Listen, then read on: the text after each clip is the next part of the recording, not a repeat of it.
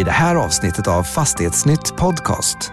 Vill du bli rockstjärna? Ja, vad ska du göra? Umgås i rockstjärnekretsar så kommer du in i rätt nätverk och får rätt kontakter och lär dig hur en slipsten ska dras. Mm, mm. Samma sak gäller om man är ett startupbolag.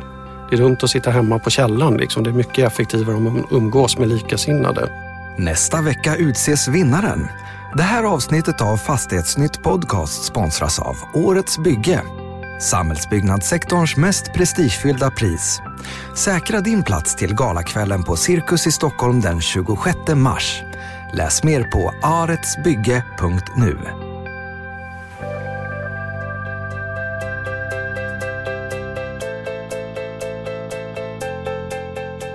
Välkommen till Fastighetsnytt Podcast. Jag heter Sverre Thor och min gäst idag är Linus Kjellberg, affärsutvecklingschef på Atrium Ljungberg. Hej Linus, välkommen! Hej och tack så mycket! Du, jag vet att vi är två medelålders gubbar och vi ska prata om unga människor. Men vi får hoppas att folk, vi säger någonting vettigt ändå. Eh, Co, om jag säger Co, vad tänker du då? Coop eller? Nej, det har väl blivit ett buzzword som heter duga just nu. Eh, mm. och, men det finns ju en substans bakom det. Mm. Och det handlar ju naturligtvis om att koppla ihop och dela tjänster som man tidigare har suttit på privat mm. så att säga eller enskilt. Mm. Och den trenden har ju gått igenom från alla möjliga håll och kanter. Och, ja, men coworking är ju naturligtvis ett exempel inom fastighetsbranschen som är väldigt hett nu men du kan ju lägga co framför nästan vad som helst mm. och hitta en ny tjänst. Och det är väl just det här att det är en kraftfull tjänstifiering och konceptualisering mm. som mm. är det kvalitativt nya på något sätt. Mm. Och, och, det är ju på något sätt, det ju, ligger i sakernas tillstånd att det finns någon önskan om att förenkla saker som kan förenklas. Man vill inte lägga tid på fel saker. Nej. Jag, det, det jag börjar fundera på kring det här är ju liksom att om man tar coworking i Stockholm säger man att det är typ 4 av, av kontorstocken i coworking idag. Och det är ungefär där det blir i, i de andra storstäderna. Om man tar London och Amsterdam som har kommit längst och ligger runt på 5-6. Uh, eh, vi pratar om co-living som har blivit ett, ett, ett buzzword också. Det är väl det nästa efter co-working där folk ska börja dela, dela sina bostäder med varandra. Typ. Och, och, och, det pratas ju om det här väldigt mycket kopplat till den här generationen som kallas för millennials. Alltså de som är födda på 90-talet och, och, i början på 2000-talet. Alltså de som bör, håller på att bli vuxna idag. Men det jag funderar på speciellt kring co-living är ju det här med när man börjar skaffa familj, när man börjar eh, ja, vilja liksom rota sig på något sätt. Då är det inte så kul att dela toa, toa med någon främling längre eller, eller kök. Och, och, just det här att vi pratar om det här som en megatrend. Är inte det här bara en fas i livet? Kan, liksom, ska man rigga hela, hela samhället, hela fastighetsmarknaden efter det här? Har, har vi inte liksom börjat dra för mm. stora växlar på det? Hittills så finns det väl för det första rätt få konkreta co-living-exempel i mm. Sverige. Mm. Det finns ju, internationellt så finns det ett antal lite större exempel. Så än så länge är det ju faktiskt relativt mycket snack och inte så mycket konkreta lösningar. Mm. Men det här är någonting som vi på Atrium Ljungberg har funderat jättemycket på naturligtvis, precis som coworking. Men eh, vår analys är väl att ja, men det finns nog utrymme för olika målgruppsanpassade co-living-lösningar. För det är precis som du säger, man har ju olika behov i olika livsfaser. Mm. Och varje generation kommer med sin värderingsuppsättning på något sätt. Och börjar man med att titta på millennials eller liksom den digitala eh, självklara generationen som alltid har haft en surfplatta i handen sedan barnsben. Så är man ju rätt van vid att dela saker. Man är van att använda liksom det tredje rummet och ses i offentligheten och man är också väldigt van att socialt interagera både virtuellt eh, via sin mm, mm. smartphone eller socialt mm, i det vi kallar för den verkliga världen så att säga. Mm. Eh, och det finns ju massa undersökningar. Fastighetsägarna har ju bland annat gjort den med United Minds där man har frågat den här gruppen, kan man tänka sig att dela bostad med andra. Och där är det ju väldigt, väldigt många som kan tänka sig det. Jag tror det är 50 procent i åldersgruppen mm. mellan 18 och 35. Och om man då lägger till att om du dessutom har ett eget sovrum där du kan låsa om dig och kanske egen toalett och sådär också, ja då är det uppåt 85 procent. Mm. Och det är väl det som är den stora skillnaden liksom, nu med co-living jämfört med det kollektivboendet som, man, som många av oss kan se framför sig. Att det här är någonting helt annat. Mm. Här har man ju sin privata sfär men man har också möjligheten att interagera med folk som man upplever är med i ens egen stam på något sätt. Som, är, som man har nytta av att umgås med, glädje av att umgås med och sådär. Och när man tittar på Sverige och Stockholm i synnerhet så finns det enormt mycket singelhushåll. Mm. En hel del av dem vill ju såklart eh, ha den integriteten och vara så. Men långt ifrån alla är vår bedömning utan många skulle nog tycka att det var härligt att också dela vissa funktioner. Eh, så jag tror att, och sen tittar man på andra grupper för ibland så missar man ju så här andra saker som har pågått under en lång tid. Det finns ju den andra frihetstiden när barnen har flyttat hemifrån och man är medelålders eller övre medelåldern. Så är det många som väljer att bosätta sig liksom, typ Bovieran eller sådär. Mm. Och det är ju i princip en co-living för seniorer. Mm. Där man liksom har sin egen lägenhet men man delar också en vinterträdgård och har aktiviteter och inbyggd service och sådär. Mm. Så jag tror att man kan se framför sig att det kommer komma olika. Dels för den här de digitala nomaderna som man ofta ser framför sig som eh, pendlar mellan Berlin och eh, London och Stockholm och sitter och klurar ut nya appar och nya tuffa spel och sådär. De har ett behov av flexibelt boende och det är väl lite det man har sett många exempel på inom co-living så här långt. Mm. Mm. Men jag tror också att det skapas andra sådana här lösningar för de som vill umgås med likasinnade i högre ålder och kanske kan det väl vara så att, ja men tänk frånskilda som är varannan veckas föräldrar. Jag vet att Emma Jonsteg på Utopia Arkitekter hade något här koncept för några år sedan som jag tyckte var rätt intressant. Där man liksom kan dela just att sätta frånskilda som har varsitt rum, sovrum och sådär. Men också ett stort kollektivt, en stor kollektiv zon där man kan umgås med andra likasinnade och också bo med vänner och kompisar. Mm. Även upp, upp i åldern så att säga. Mm. Mm. Eh, men som sagt, så här långt så, ja, med några få undantag där liksom Techfarm är ett som, och K9 som faktiskt finns och där man experimenterar och forskar kring effekterna här. Där man har sagt att ja, men, vi ska minska på 60% av boendeytan men vi ska ha högre livskvalitet. Är det möjligt? Mm. Eh, och jag tror att vi kommer lära oss mycket av de här experimenten men också av att titta på ställen där man har kommit längre. Det finns ju i London exempel där det är 500-600 sådana här rum som delar. Eh, man kommer ju lätt in på WeLive som Mm. liksom mm, ju lever i någon sy- symbios med WeWork då naturligtvis. Mm. Men eh, det finns ju också italienska exempel där man har rätt länge under många decennier jobbat med olika co-live-lösningar. Mm. Där man började liksom mot studenter men sen har det blivit alla möjliga olika målgrupper. Men jag Mm. tror just att det där man måste ju för, som i alla sammanhang förstå sin målgrupp. Ja, precis. Men just det här är ju, som du säger, det här är ju liksom inte något nytt. Folk har ju delat bostäder i, i, såklart i, i flera hundra år.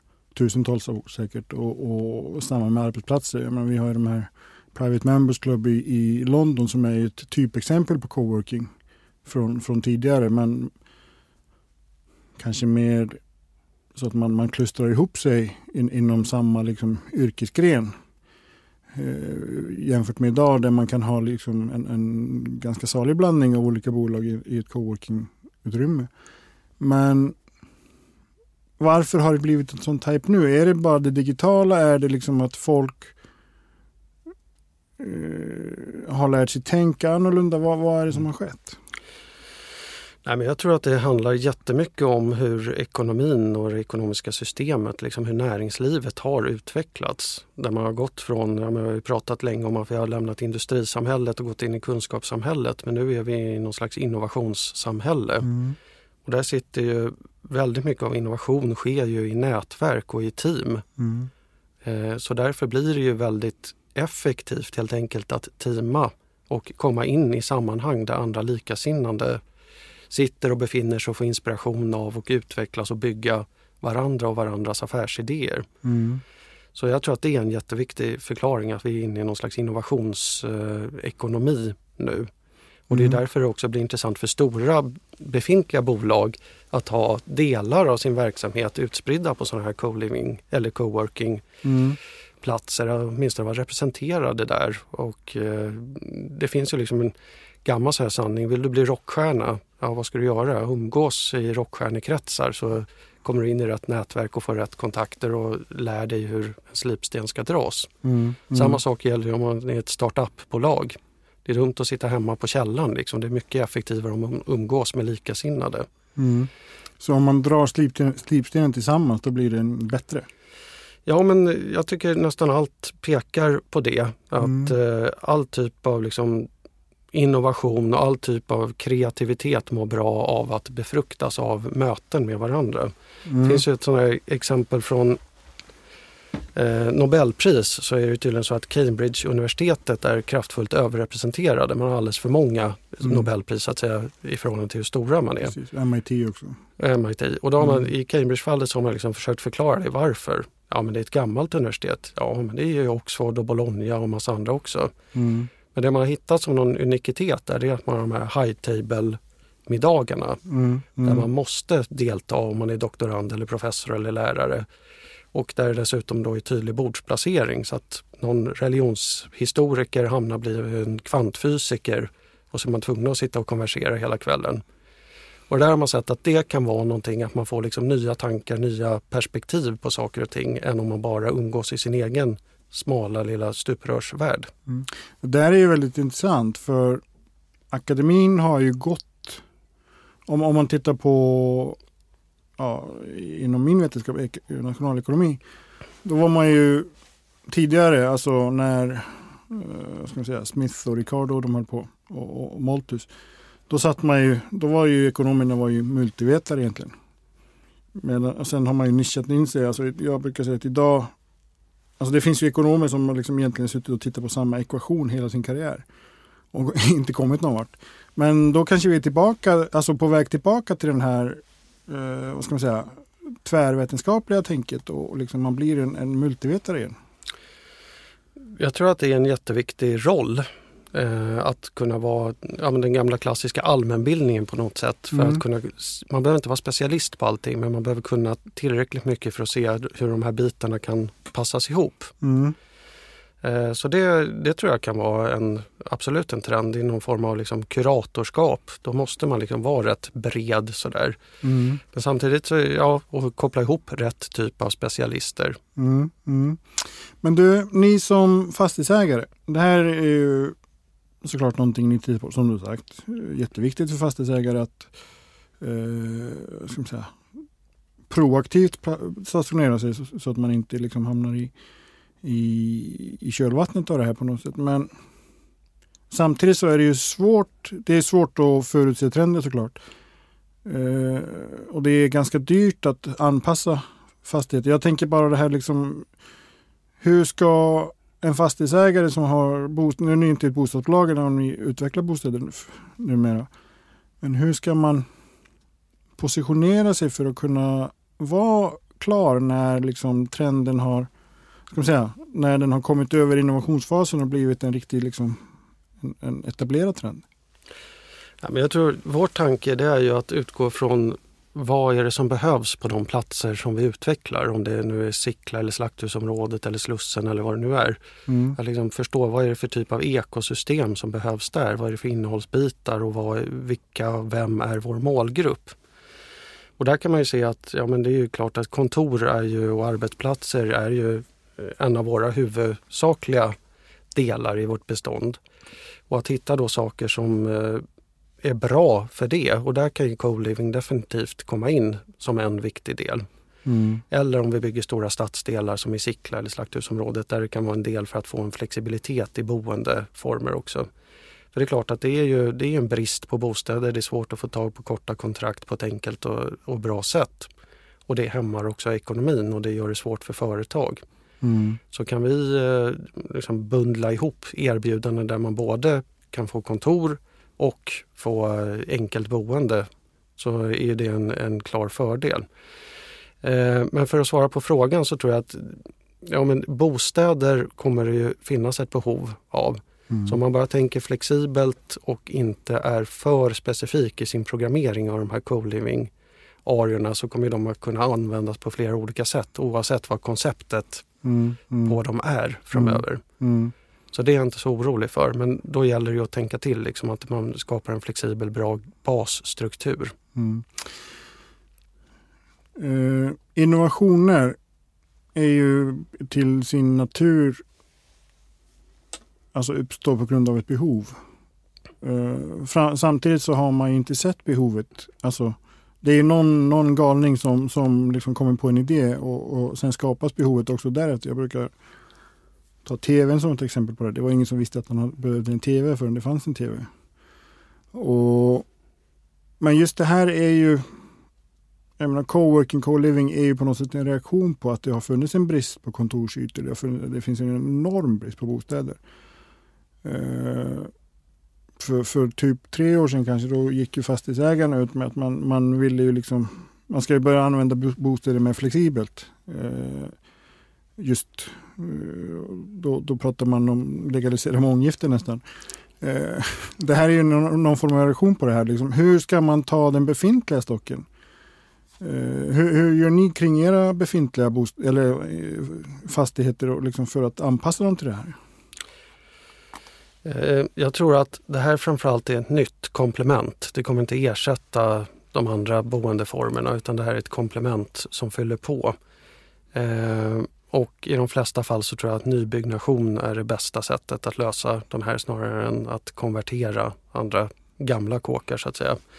Däremot så tycker jag att man kan se, och vi jobbar mycket med det till exempel i våra bostadsrättsprojekt på Nobelberget i Sickla, mm. med att tillföra den här typen av digitala sociala tjänster och communitytjänster så att man faktiskt kan se hela kvarteret och hela stadsdelen som ett co-living koncept. Mm. Så att det går att bli ihopkopplad med grannar som är intresserade av samma sak som man själv är.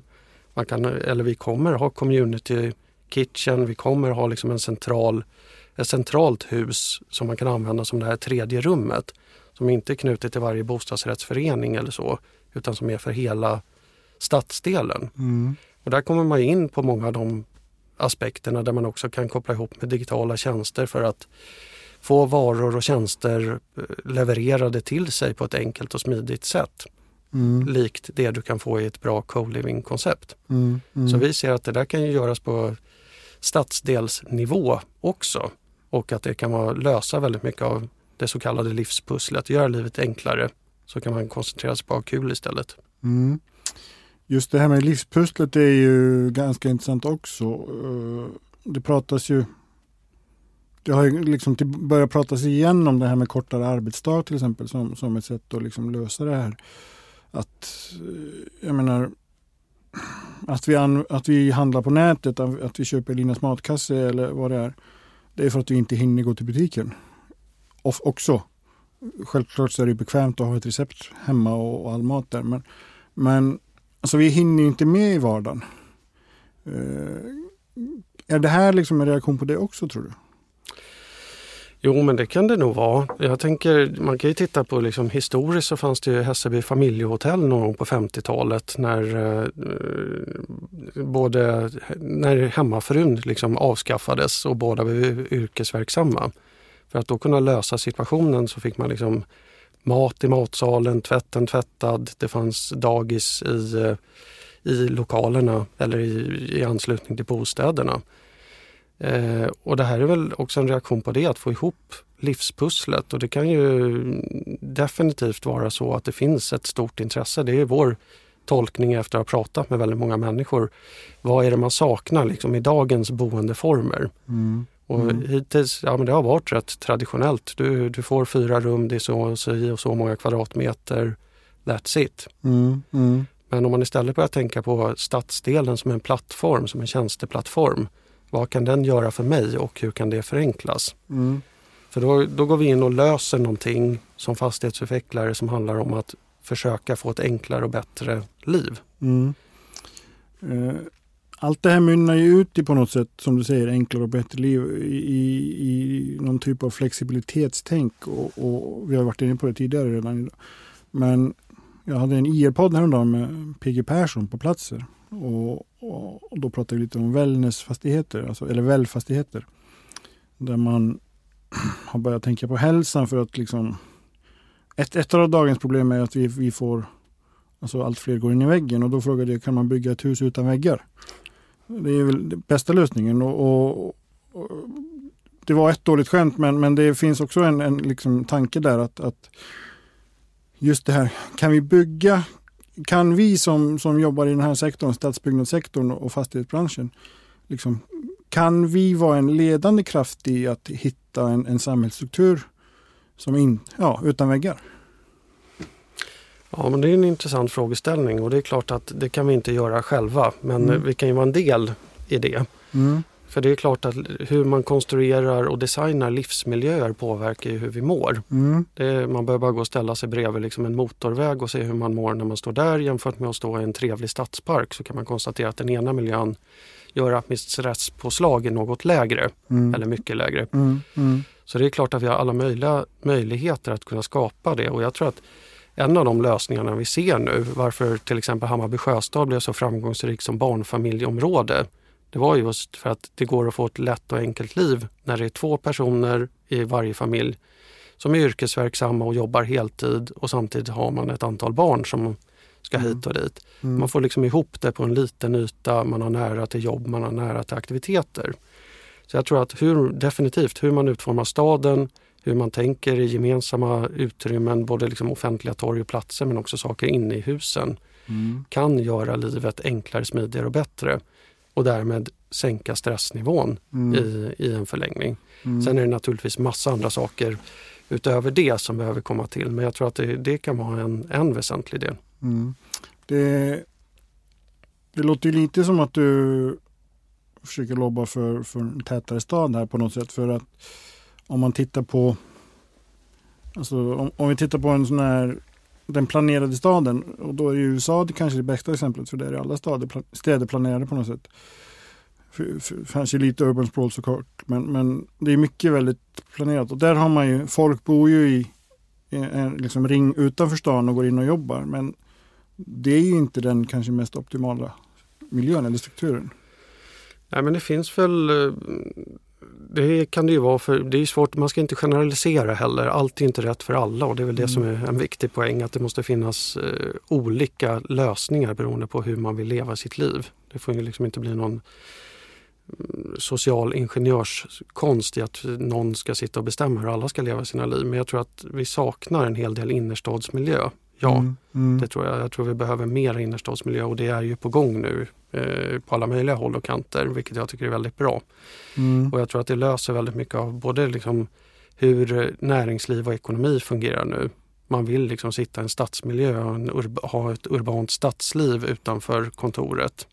mm, Eh, och samma sak för väldigt många boende, men inte alla. mm, Men det är väldigt många boende som uppskattar liksom närheten. Mm, Där den tidsmässiga närheten till arbete, till ungarnas dagis och, eller förskola och skola, aktiviteter, nöjen, livskvalitet är avgörande. Och Mm. samtidigt är det naturligtvis väldigt viktigt då att få in eh, naturen i staden, så att säga, de gröna aspekterna i form av parker och stråk och sådär. Där man kan få just det här som vi var på tidigare, rum utan väggar, där mm, man mår bra och kan Mm. få faktiskt bli lugn. mm. Ja, jag, jag kommer osökt att tänka på just när du nämner det här med, med liksom eh, de här stadsmiljöerna som är lite mer, alltså om man tittar på Söder och Kungsholmen så är de ju lite av städer i staden. Mycket mer än andra stadsdelar tycker jag i alla fall. Eh, kanske mest för att jag rör mig mest eh, här. Men, men om man tittar på i, återigen New York. Jag kan tänka mig att det finns folk som bor på Manhattan som aldrig varit utanför Manhattan. Och just det, allting finns där. Det är samma på Söder, det är samma på Kungsholmen. Du har, dels har du liksom många jobbar där, många bor där. Du har all liksom service, vårdcentraler, sjukhus, vad som helst. Eh, du har parker. Alltså, du behöver inte, om du inte liksom är, är liksom lite nyfiken på, på omvärlden, så behöver du inte lämna de här. Eh, kommer vi liksom att gå mer åt det hållet tror du i, i liksom våra städer och stadsstrukturer? Om man, vi kan ta Nobelberget också som exempel såklart, eller Sickla. Mm.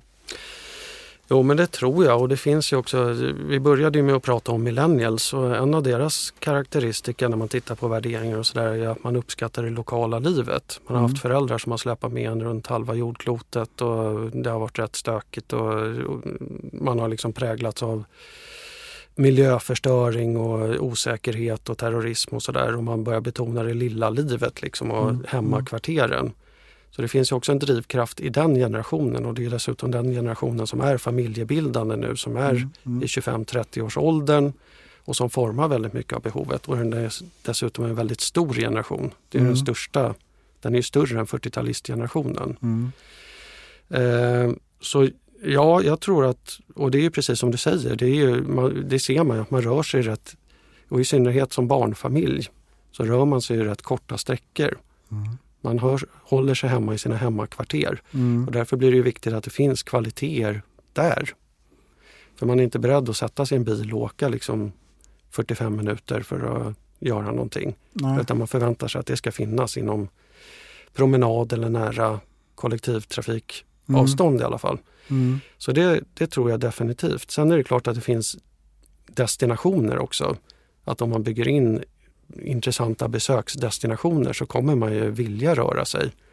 I Stockholm är naturligtvis Djurgården det tydligaste exemplet där det finns hur många saker som helst som man tar sig till. Mm. Och som är ganska, enkelt att ta sig till. Det går ju att åka på till och med. Precis. Mm. Eh, om man tittar längre fram. Eh, för vi, vi brukar säga att vi är en långsiktig bransch. Alltså just de här trenderna är ju alltså vad ska man säga, det är en rörelse och en rörelse har oftast en, en ändpunkt också. Eh, hur ska man utan ett, för om, om man tittar på det här utifrån, utifrån hållbarhetsperspektiv då allting, hela det här bygger på något sätt på att det är till exempel coworking, att det är inte hållbart att hyresgästanpassa vart andra, vartannat eller vart tredje år. Det är ganska dyrt, eh, det är inte hållbart det är liksom miljömässigt, det, det går åt resurser om vi ska nu anpassa och rigga hela eller delar av vårt samhälle för just den här trenden som sen kommer att ta slut. Är inte det bättre att folk får växa in i den, den jacka eller den, den, liksom, den rock som finns? Ja, jag tror inte man kan... Finns behov, finns vilja så kommer det finnas sådana lösningar. Men sen tror jag man kan vara klok och klurig hur man konstruerar överhuvudtaget alla fastigheter så att de är omprogrammeringsbara på ett enklare sätt mm. framgent och att mm. där finns en hållbarhetsaspekt. Och att vi ser till att bygga riktigt bra stiliga hus som man vill ha kvar under lång tid. Det är den viktigaste hållbarhetsfrågan. Mm. Så, ja, och sen tror jag det kommer finnas Coworking kommer vara en del men det kommer finnas alla möjliga olika kontorslösningar i en framtid. Ibland kan man få intrycket av att allt kommer vara coworking i en framtid och det tror jag definitivt inte. Mm.